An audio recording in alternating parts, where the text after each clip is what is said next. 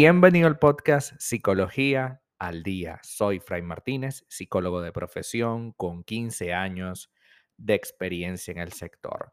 Como pudiste ver en el título de este episodio, hoy vamos a hablar un poco acerca de cómo responder cuando te sientes atacado.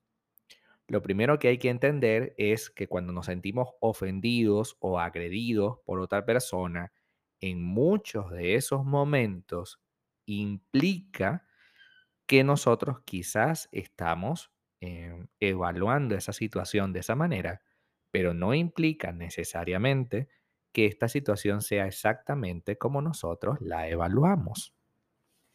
Y ese es un punto que debes tener en cuenta siempre, y es que eh, nuestra percepción puede estar equivocada. Las relaciones con otras personas pueden ser una fuente de bienestar, de tranquilidad, de conexión. Sin embargo, los demás no siempre tienen que estar de acuerdo con nosotros. Y a veces en ese desacuerdo puede ocurrir que sintamos, porque recuerda, es, una, es un sentimiento tuyo, podemos llegar a sentir que esta persona no está teniendo el tacto o la amabilidad necesarias e incluso hay palabras o contextos que nos hacen pensar que esa persona nos está maltratando o faltando el respeto. Al sentirnos insultados, cada uno de nosotros, tendemos a responder de manera diferente. Hay quienes, por ejemplo, se colocan a la defensiva intentando con esto evitar que la persona siga avanzando en sus faltas de respeto. También hay personas que pasan a la ofensiva, intentando devolver el golpe tal como lo recibieron. Otros que tratan de pasar sobre el hecho como si no hubiese sucedido. Son esas personas que discuten una vez y al día siguiente están como si nada. Evidentemente, todas estas fórmulas son eh, perjudiciales y hoy vamos a hablar de algunas estrategias más viables para tomar en cuenta. ¿Por qué? Si estoy a la defensiva, no voy a poder comunicarme bien. Si estoy a la ofensiva, probablemente haga mucho daño y si dejo pasar esa situación, se va a repetir. ¿Qué debo hacer entonces? Lo más probable es que te hayas visto reflejado en alguna de esas reacciones anteriores. Devolver el ataque, permanecer paralizado o dejar de lado esto. Hoy vamos a encontrar algunas estrategias que podemos utilizar. La primera de ellas es analizar bien la situación. Es importante hacer una gran diferencia entre sentirme atacado y haber sido atacado.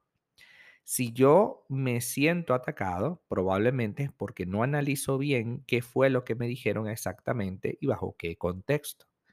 Quizás el contexto es más importante de las palabras que nos dicen, porque a lo mejor nosotros introducimos una dinámica, por ejemplo, nosotros nos metimos, eh, insultamos de manera eh, quizás hasta cómica a la otra persona para tratar de, no sé, liberar tensión, por decirte un ejemplo, y probablemente cuando esta persona devuelve esta situación, esta, esta broma, esta burla, tú te puedas sentir ofendido, pero a ver, analiza la situación. Tú empezaste. Es obvio que la otra persona va a querer seguir. Si tú planteas las reglas del juego, es obvio que la otra persona va a querer hacerlo.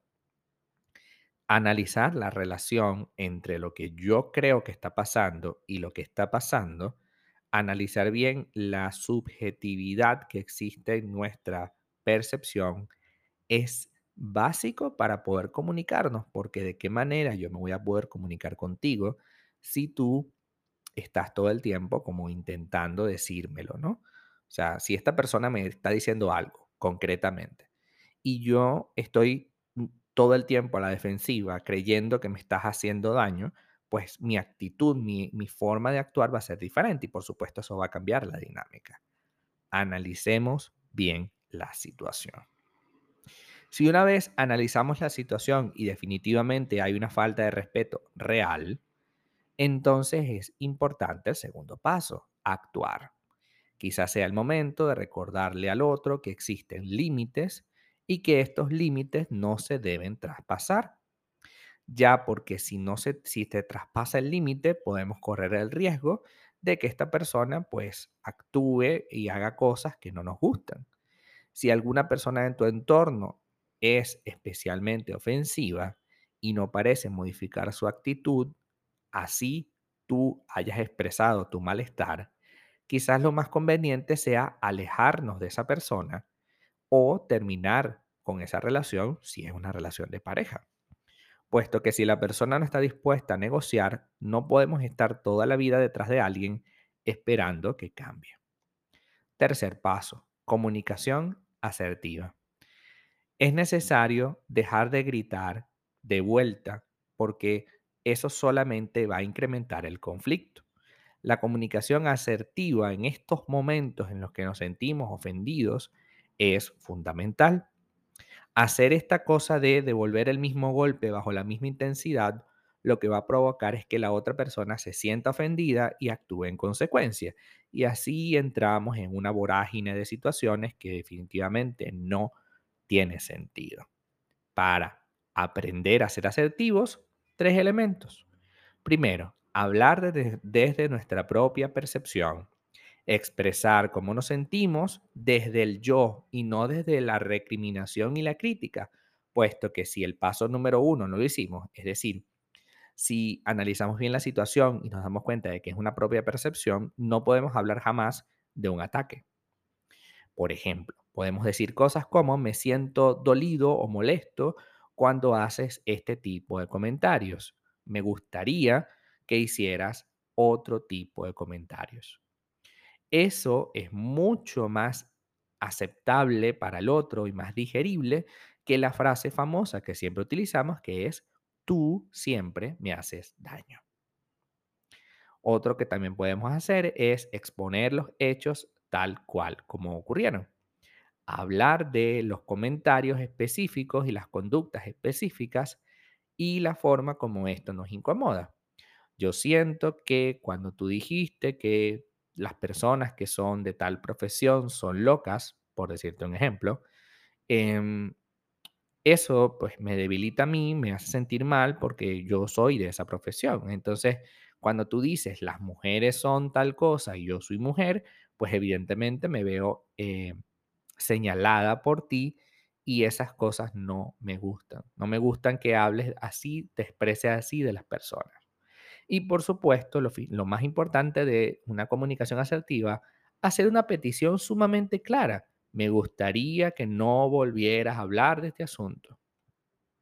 Me gustaría que no generalizaras con el tema de las relaciones. Me gustaría que tomaras una decisión más coherente. Porque al final del día, eres tú la que tienes que tomar acción, puesto que la otra persona no tiene idea de que eso le hace daño a la relación. Hasta acá nuestro episodio el día de hoy. Muchísimas gracias por quedarte aquí hasta el final. Si deseas saber más sobre mi contenido, www.fraymartinez.com. Para consultas online, www.fraymartinez.com y también sígueme en mi Instagram, arroba fraymartinez20. Muchísimas gracias y hasta el próximo episodio.